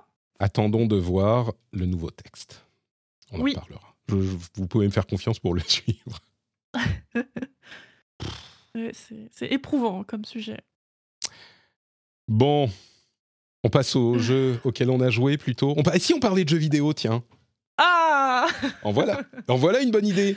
Euh, avant ça, Patreon, patreon.com slash rdvjeux pour soutenir l'émission, si vous appréciez ce que je fais et la justesse que j'essaye d'intimer à euh, mes sujets, euh, vous pouvez soutenir sur patreon.com slash rdvjeux. Hiring for your small business? If you're not looking for professionals on LinkedIn, you're looking in the wrong place. That's like looking for your car keys in a fish tank. LinkedIn helps you hire professionals you can't find anywhere else, even those who aren't actively searching for a new job but might be open to the perfect role. In a given month, over 70% of LinkedIn users don't even visit other leading job sites. So start looking in the right place. With LinkedIn, you can hire professionals like a professional. Post your free job on linkedin.com slash achieve today. Et on va parler des jeux auxquels on joue en ce moment. Alors, il semblerait que Epic t'ait attrapé. Ouais. Qu'est-ce qui s'est passé? Oh là là. Alors, je, je pense que tu en as déjà parlé dans un podcast précédent. Euh, mais pour moi, ce sont des, des génies, tout simplement. des génies du mal, je ne sais pas, mais en tout cas, du génie, des génies du, du marketing, du jeu vidéo. Est-ce que c'est pas un peu la Euh, même chose finalement Des donc, génies du mal et des génies du marketing? non, c'est franchement, je, je ne peux qu'applaudir en fait ce qu'ils ont fait. Euh, moi, j'ai déjà joué à Fortnite euh, quand c'est sorti. Je fais partie des rares personnes qui avaient acheté le jeu Oh euh, pour pouvoir faire le mode solo. Ah ouais Voilà, le mode zombie, là, je sais plus comment il s'appelle, sauver le monde. Et euh, Avant ouais, même ouais, la, la- la sortie du petit mode Battle Royale qu'ils Ouais. ont fait après. D'accord. Tout à fait, ouais. Et donc, euh, ben, voilà, gros, gros succès 2016 ou 2017, je ne sais plus. Oui. Euh, énorme succès, on peut pas leur, euh, leur enlever ça, évidemment. Et là, ils reviennent en force. Ils se disent, mais mon Dieu, Fortnite, ça marche super bien. Finalement, on va en faire une plateforme et on va sortir d'autres jeux. Et là, ils nous balancent Lego Fortnite, un jeu de musique à la guitare héros et un jeu de course. Mais comment tu veux ne pas revenir sur le jeu? C'est gratuit. C'est- Enfin, je sais pas. Donc voilà, j'ai réinstallé le jeu, 90 gigas, je sais plus, ça a mis euh, longtemps. Oh, T'es en Et, ADSL euh, Non, Ah bon fibre, mais le, le- soyons d'accord, le launcher d'Epic Games, mon dieu, Oh faut, faut faire quelque chose. D'accord. Et euh, ou alors c'est que moi qui, qui rame sur Epic, je ne sais pas, mais ça me bride la connexion. Je comprends. Tout ça Mais- pour dire que je passe beaucoup de temps sur Fortnite en ce moment. Donc d'abord parce que j'ai voulu tester le, le Lego Fortnite, qui me fait évidemment penser à Minecraft. Euh, j'ai adoré tester aussi le jeu de rythme, qui est très très bien fait, avec des difficultés selon les instruments que tu choisis et tout ça. Euh, le jeu de course aussi, qui est franchement sympa. Et bah du coup, ça m'a donné envie de rejouer au Battle Royale. Donc ils ont réussi leur truc. J'ai même acheté le Battle Pass. Ah Euh, voilà, c'était ça la question voilà. importante. Oui, donc le génie du marketing a vraiment réussi son coup. Ça quoi. a fonctionné. C'est un truc de fou. euh. Tim Sweeney se Donc, frotte bravo. le main dans son bureau. Mais du coup, euh, beaucoup, beaucoup de gens jouent. On avait vu, on parlait la semaine Ouais. dernière de chiffres complètement hallucinants, genre 2 millions de joueurs en simultané sur Lego Fortnite. Euh, c'est vraiment du Minecraft C'est comment ce jeu alors? C'est vraiment du Minecraft. Alors c'est léger. C'est Minecraft à ses débuts en fait, parce que il manque beaucoup de choses, mine de rien. Mais ce qui est fort, c'est qu'ils veulent en faire un jeu permanent. Donc ça veut dire qu'il va y avoir des mises à jour dès, euh, janvier là, 2024, avec des ajouts, etc. Euh, c'est tout con, mais il manque par exemple le système de pêche, qui, qui est quand même important dans les jeux de survie comme ça. Mais non, ici, je suis désolée, mais ils sont trop forts en fait. C'est graphiquement, c'est beau. Euh, T'as tous tes skins de Fortnite de base qui sont transmis, enfin tran- transcrits en, version dit, Lego, quoi. Voilà, légoifié, ouais. Enfin, c'est euh, voilà, c'est un très très bon jeu de survie auquel il manque quand même beaucoup de choses, je pense. Mais bah, ça va arriver, donc euh, je vois pas pourquoi euh, ce truc-là serait éphémère dans le dans le cœur des joueurs déjà. Hmm. Donc, euh, c'est vraiment le, principe, c'est euh, tu te retrouves sur, euh, sur une plage et puis tu vas euh, miner des ressources, couper du bois, machin, et puis construire des trucs. Et il y a des y a, y a des zombies qui arrivent la nuit, comme dans comme dans comme dans Fortnite, comme dans Minecraft. ou- Ouais, c'est ça, exactement. Donc, t'arrives pas forcément sur la plage, mais à un endroit où t'as rien. Et premières actions, ça va être de couper du bois à main nue, euh, récolter Mmh. quelques pierres, te faire un feu de camp, et tu vas construire ton village euh, au fur et à mesure, quoi, que tu peux améliorer. Alors ça, pour le coup, dans Minecraft, il n'y a pas. Je trouve Mm. que c'est un bon ajout de, de Fortnite, un peu comme, euh, je crois que c'est dans Dragon Quest euh, Builders qui avait ça aussi, où tu peux te faire aider par des villageois pour euh, ramener des ressources, améliorer ton, ton village du coup, et débloquer de plus en plus de trucs. T'as le mode euh, forcément construction, décoration, où tu vas vouloir bah ouais, construire, euh, je sais pas, un château si t'as envie. Hmm. Après, c'est quand même beaucoup plus limité que Minecraft, attention, enfin, comme, comme je dis, c'en est qu'au début, donc euh, faudra voir après. Mais la formule fonctionne, et c'est coop, c'est gratuit, c'est évidemment que les gens veulent venir, quoi. C'est c'est vrai Euh. que c'est Minecraft. Il n'y a pas de Minecraft gratuit, en fait, euh, j'y pense. Peut-être que Roblox, Ben, plus non. ou moins, qui, enfin, qui a un certain succès aussi. Euh, mais oui, là, c'est complètement gratuit. C'est pas surprenant que tout le monde se lance dedans. Quoi. Ouais, tout à fait. pas et moi, pensé, je vais te euh, dire. euh, Bon, en même temps, tout le monde a déjà Minecraft. Mais oui, pardon. non, pardon, ouais, moi, il y a un jeu que j'attends énormément qui a été annoncé en 2018 qui s'appelle Hytale, qui est euh, développé par les créateurs iPixel Studio, aujourd'hui en partenariat avec Riot Games. Donc, ça va être un jeu de survie de fou furieux, je pense. Malheureusement, le développement a été retardé et, euh, et avoir ce Lego Fortnite en attendant Hmm. Hytale, tu vois, ça fait un peu un entre-deux qui me, qui me plaît beaucoup. Donc, euh, donc je suis bien Euh, contente. Tu, tu parles d'un truc fait avec Riot C'est un, c'est un jeu Riot Forge C'est un truc basé dans, enfin, dans l'univers de, de League of Legends ou... Alors, il faudrait que je re-regarde, mais je crois Comment ça s'appelle? c'est juste Hytale, H-Y-T-A-L-E. Et en gros, c'est des, euh, c'est des développeurs hyper connus sur Minecraft qui ont fait tout un serveur avec des mini-jeux euh, très très connus, en fait, euh, iPixel Studio. Hmm. Et euh, ils se sont fait racheter par Riot. Ah, d'accord. Ok. Et du coup, ils ont maintenant le, le budget, si, si je puis dire, pour améliorer ce, ce jeu qui, de base, bon, c'était censé être un petit jeu, tu vois. C'est marrant, je vois pas de mention de, de Riot. Ah si, d'accord. Euh, acquired euh, in April 2020, tout à fait. Voilà, en 2020. ouais. D'accord, donc c'est un studio Riot. Euh, Très bien. Ok, Donc à surveiller. à surveiller effectivement. Du coup, je vais regarder euh, de quoi il s'agit. Hytale, c'est vraiment du Minecraft. hein. Ça ressemble à du Minecraft. Et le, le trailer, je crois qu'il était déjà à plus 60 millions de. 60 millions. Ouais, de c'est Minecraft sorti 2.0 ça. ce jeu. D'accord. Intéressant, très bien. Euh, Il y a d'autres choses auxquelles tu as joué, euh, notamment Baldur's Gate 3, dont on reparlera peut-être la semaine prochaine dans l'épisode Gotti. Mais euh, ouais, Baldur's, j'ai commencé l'aventure il y a un mois, donc un peu après tout le monde, euh, parce que justement tout le monde ne m'en disait que du bien. Et je n'ai jamais fait de, de jeu de rôle papier. Donc Ah oui. voilà, m'initier au JDR si tu veux, au format jeu vidéo, pour moi c'est exceptionnel.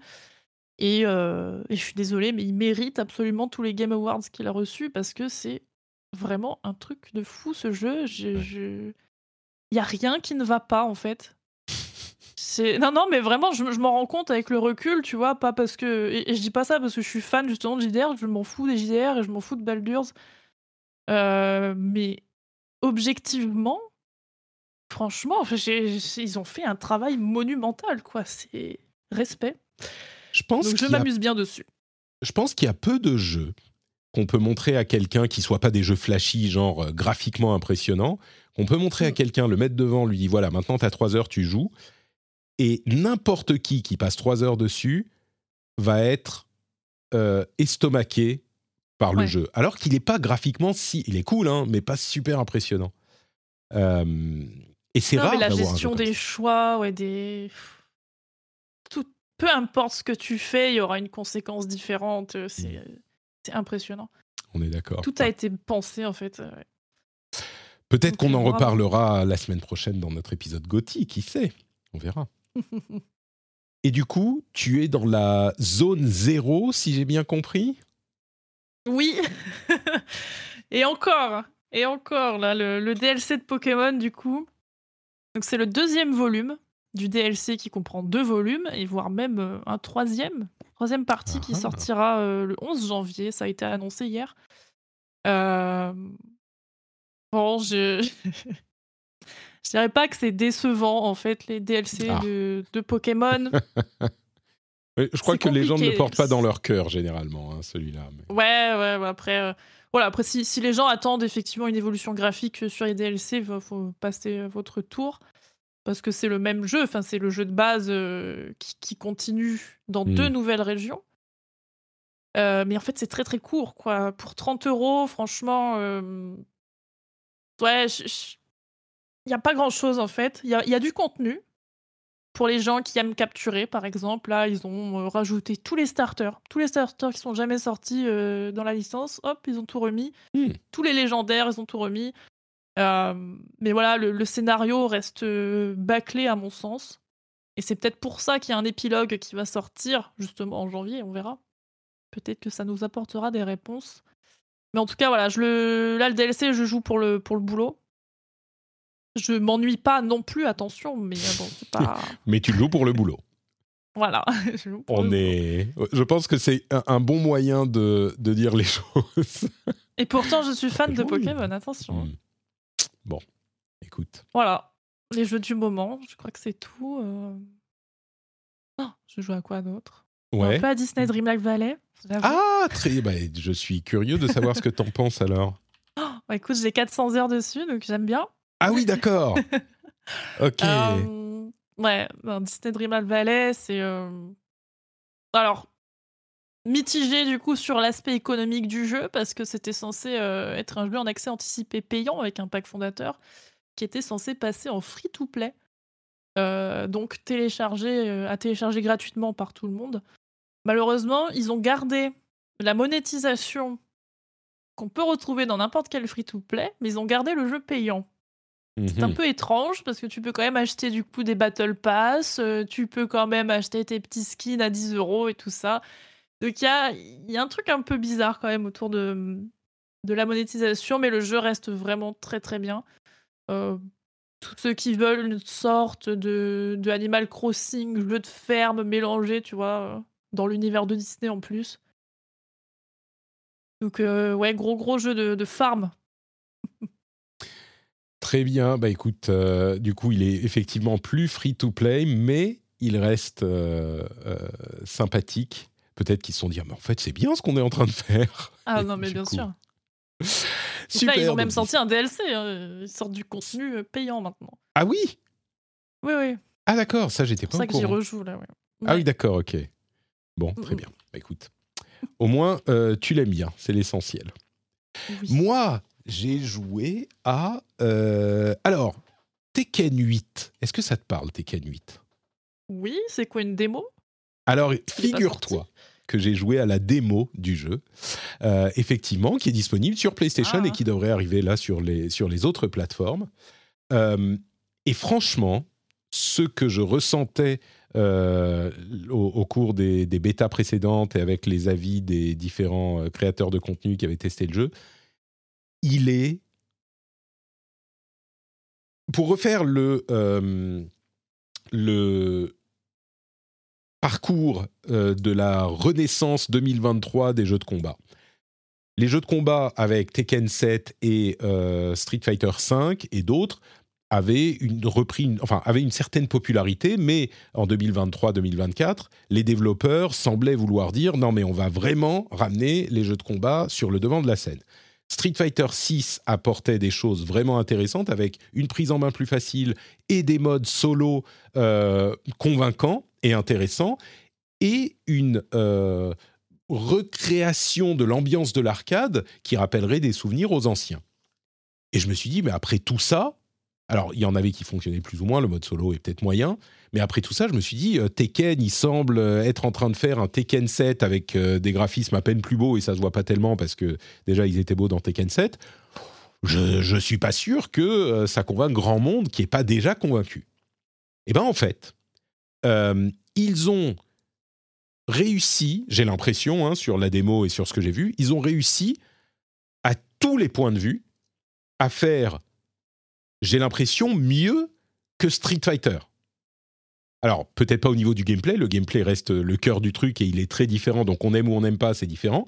Mais tout ce qu'il y a autour, l'emballage, en fait, est excellent à tous les points de vue. Le mode histoire, franchement, il est il, est du niveau vers peut-être même au-dessus de, euh, des modes histoire de, euh, de Mortal Kombat, qui sont généralement particulièrement appréciés. C'est vraiment de la du, du, du- de l'animé euh, shonen, euh, c'est n'importe quoi, c'est super drôle. Mais c'est comme un film d'action, je le disais déjà la semaine dernière. Et la surprise, c'est le mode euh, Arcade Quest. Vraiment, le mode Arcade Quest, euh, c'est une recréation de, de- de- des, des salles d'arcade euh, de l'époque, mais de manière... Comment dire Tu joues un personnage, un petit avatar, qui se balade euh, avec ses potes, euh, qui découvre Tekken 8 et dont les potes sont super fans de Tekken 8 ou de Tekken et qui expliquent à leurs potes euh, le, principe de Tekken. Et donc, c'est un moyen de t'apprendre, toi, à jouer au jeu, à travers ces petites scènes où tu te balades dans un environnement 3D avec euh, les gens qui veulent t'apprendre à jouer au jeu. Mais en plus de ça, tu as une sorte d'histoire, c'est un autre mode histoire, où tu vas évidemment vouloir euh, devenir un super bon joueur de Tekken et aller faire euh, d'abord dans ta petite salle d'arcade pourrie et faire des petits tournois et puis aller jusqu'au super championnat de Tekken où tu vas essayer de battre le champion du monde ou ce genre de choses, on imagine. Et franchement, ça fonctionne, mais de, de fou, de ouf même, diraient certains. Euh, ça fonctionne de ouf. C'est la salle d'arcade. T'arrives au début dans une belle salle d'arcade euh, qui est euh, hyper moderne avec du, du beau tapis, des néons, de l'éclairage, tout ça pour la sortie de Tekken. Et après, tu retournes dans ta petite salle d'arcade locale. Et ta petite salle d'arcade locale, elle est toute pourrie. Et toute pourrie. Mais alors, vous savez, j'ai passé presque 4 ans au Japon. J'ai passé 4 ans au Japon. C'est exactement le look et le feeling des petites salles d'arcade locales de quartier du Japon qui avaient, qui aujourd'hui n'existent plus vraiment, mais avec les câbles qui passent partout à travers sur les murs, euh, le papier peint un peu décrépit, euh, les salles les, les bornes euh, tout autour et la grosse salle dans laquelle tu vas au début, c'est les salles un peu plus classe dans lesquelles les gens se retrouvent où il y a les tournois, enfin la, re- c'est encore mieux que le Battle Hub de Street Fighter pour te donner cette impression de, salle d'arcade. Et j'ai très hâte de voir ce que ça donnera à terme.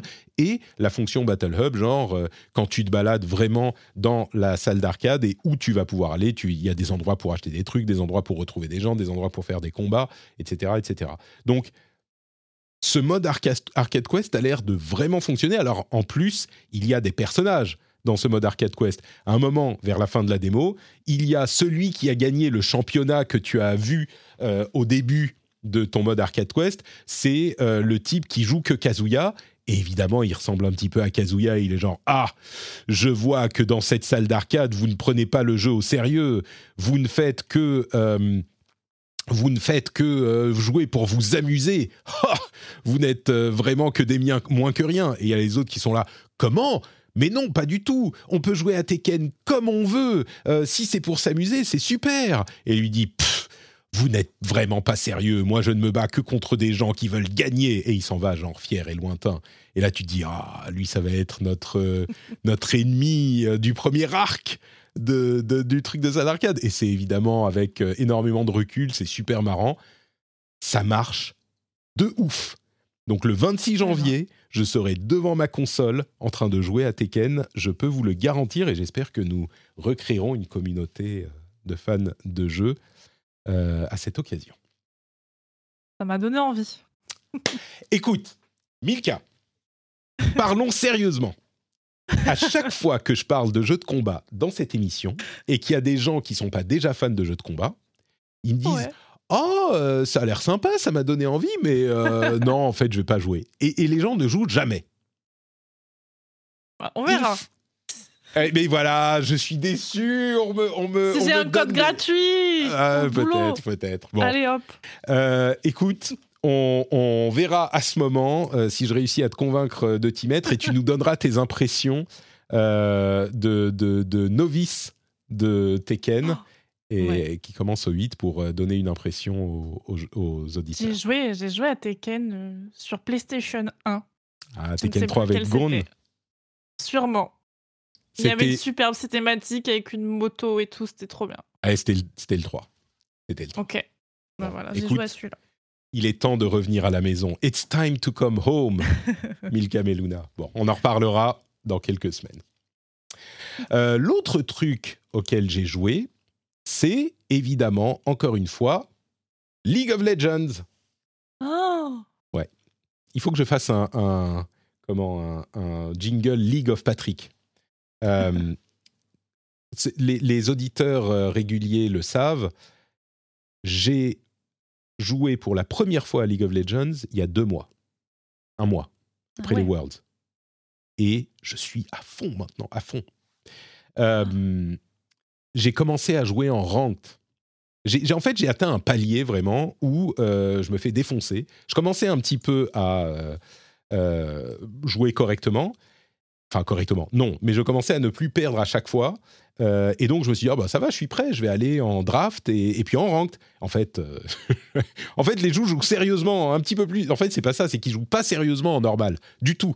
Donc, oui, effectivement, je me démerde. Mais dans ces autres modes, je me fais mais exploser, exploser. Et en ranked, visiblement, alors je ne sais pas pourquoi exactement, mais il m'a mis en gold.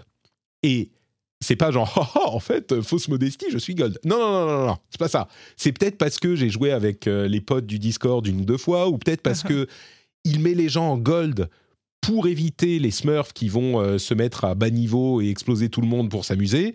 Euh, il met les gens en gold, comme ça, ceux qui sont vraiment bons, ils montent, malgré eux, et ceux qui sont pas bons, bah, ils redescendent. J'ai l'impression que je suis dans ce cas. Je suis en gold, je me fais massacré. Je suis déjà redescendu en silver. Dieu merci, je veux descendre jusqu'en bronze pour pouvoir faire quelque chose. parce que euh, au niveau de l'exécution, les gens d'en face sont tellement meilleurs que moi quand je fais une erreur, et j'en fais beaucoup parce que je suis mauvais, et ils me dilitent en deux secondes. C'est genre, je fais une erreur, Voilà, au revoir Patrick. Euh, donc, c'est pas hyper drôle, mais je n'abandonne pas, messieurs, dames.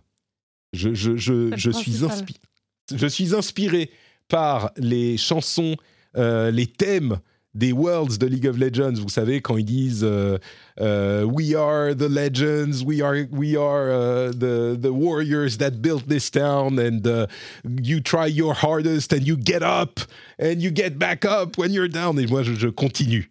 Enfin, je continue. il va falloir que j'arrête parce qu'il y a les vacances là pendant 10 jours. Mais on m'a rappelé un truc que j'avais oublié. J'aurai pas mon PC avec moi pendant 10 jours. Sais-tu ce ah. que j'aurai avec moi? Le Steam Deck. Alors oui, mais jouer à League sur Steam Deck, c'est pas évident. Ça ah sera la non, la dans mon cas. non, autre chose. Mon téléphone et mon iPad sur lesquels il y a Wild Rift. Oh Donc, peut-être que je pourrais continuer. On verra.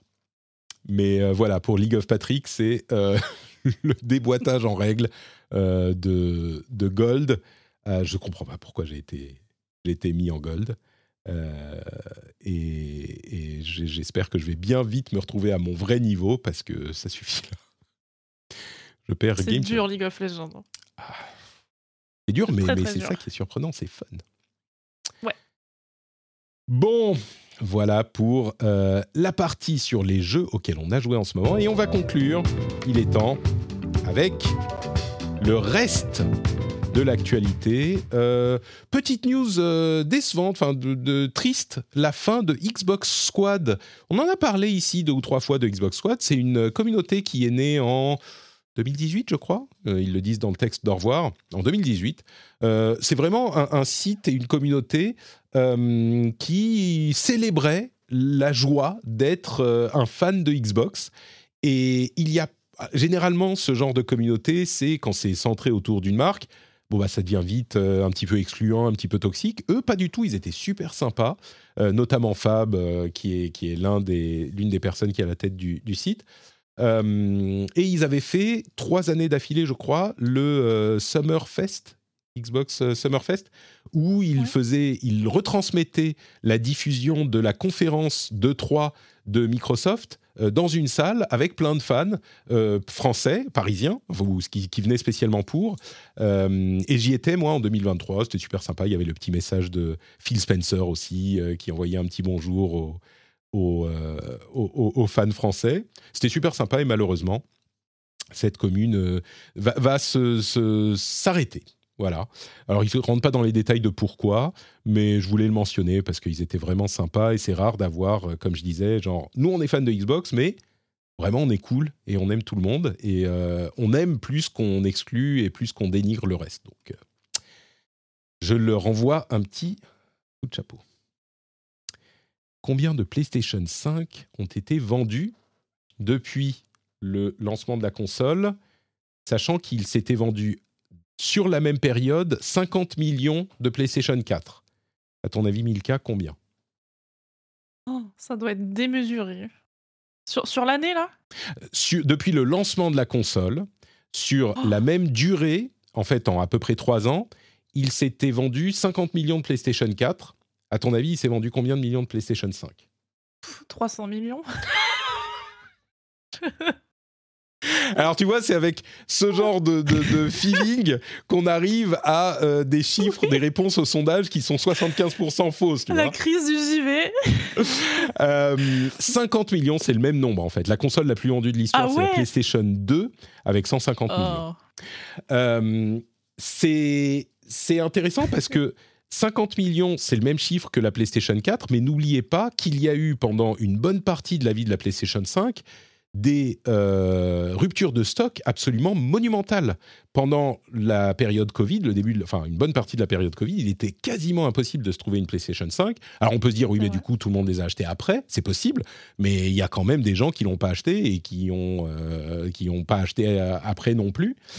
Peut-être pas beaucoup. Sur la même période, il semblerait, sur cette année, il semblerait que la PlayStation se soit vendue trois fois plus que la Xbox, et ça confirmerait les infos qu'on a entendues ici et là. Bon. Euh, Et la Switch, tiens. Alors la Switch, elle est en fin, fin ish de vie, euh, mais elle se vend quand même, je crois qu'il s'en est vendu euh, plus de 10 millions cette année. Je ne vais pas dire de ah bêtises, il y avait le chiffre quelque part, oui, je ne me souviens plus. Mais oui, oui, elle se vend encore très bien. Ah. Il est temps de passer à la suite, mais elle se porte pas trop mal. Oui, 2024, on y croit? On y croit. On y croit.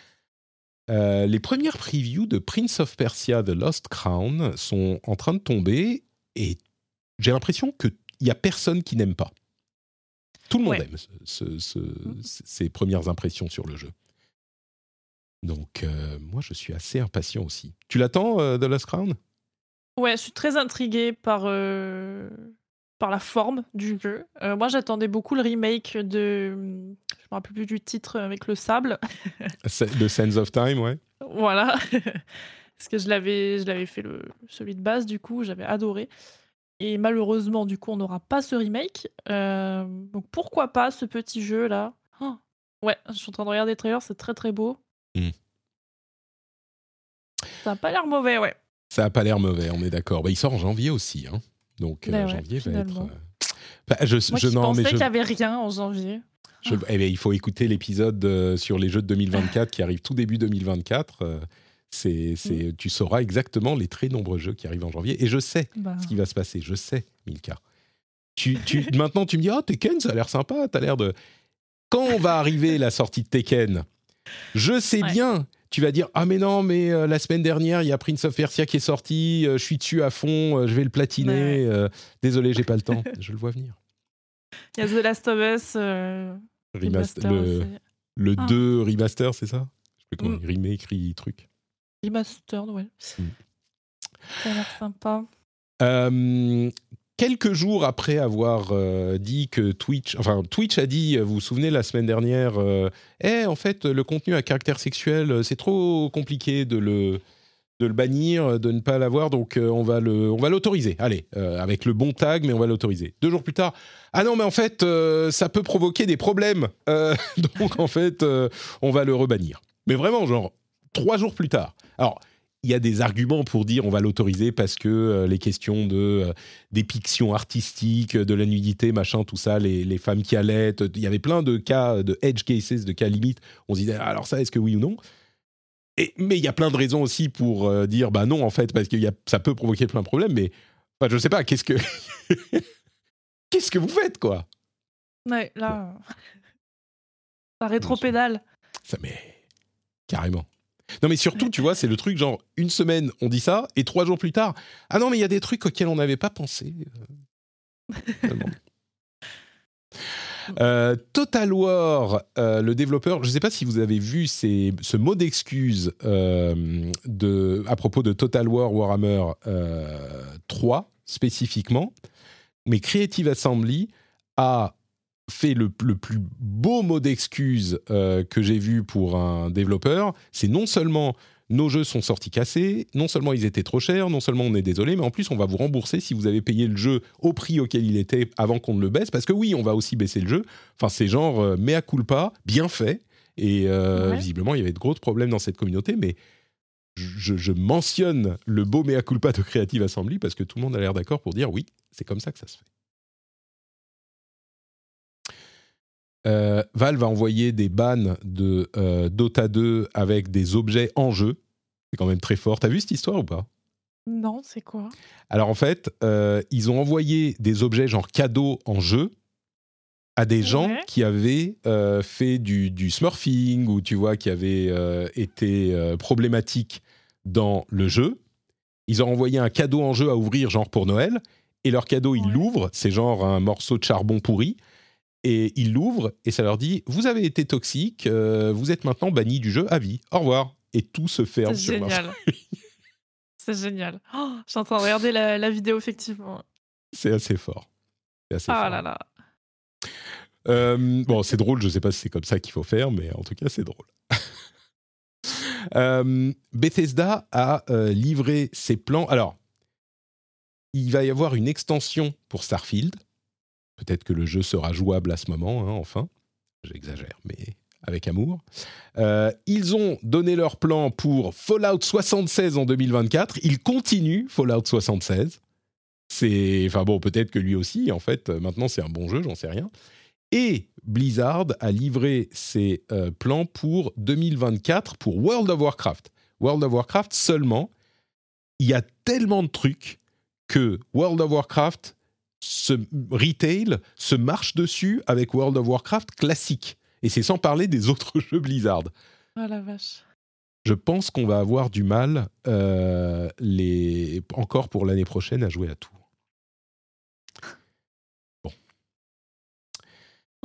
Je crois que c'est à peu près tout pour cet épisode. Euh, on a des liens qui seront dans la newsletter qui sont hyper intéressants, des trucs sur le sampling, la manière dont ça se passe le sampling euh, dans le jeu vidéo, une vidéo très très bien faite que nous a partagé Johan sur le Discord.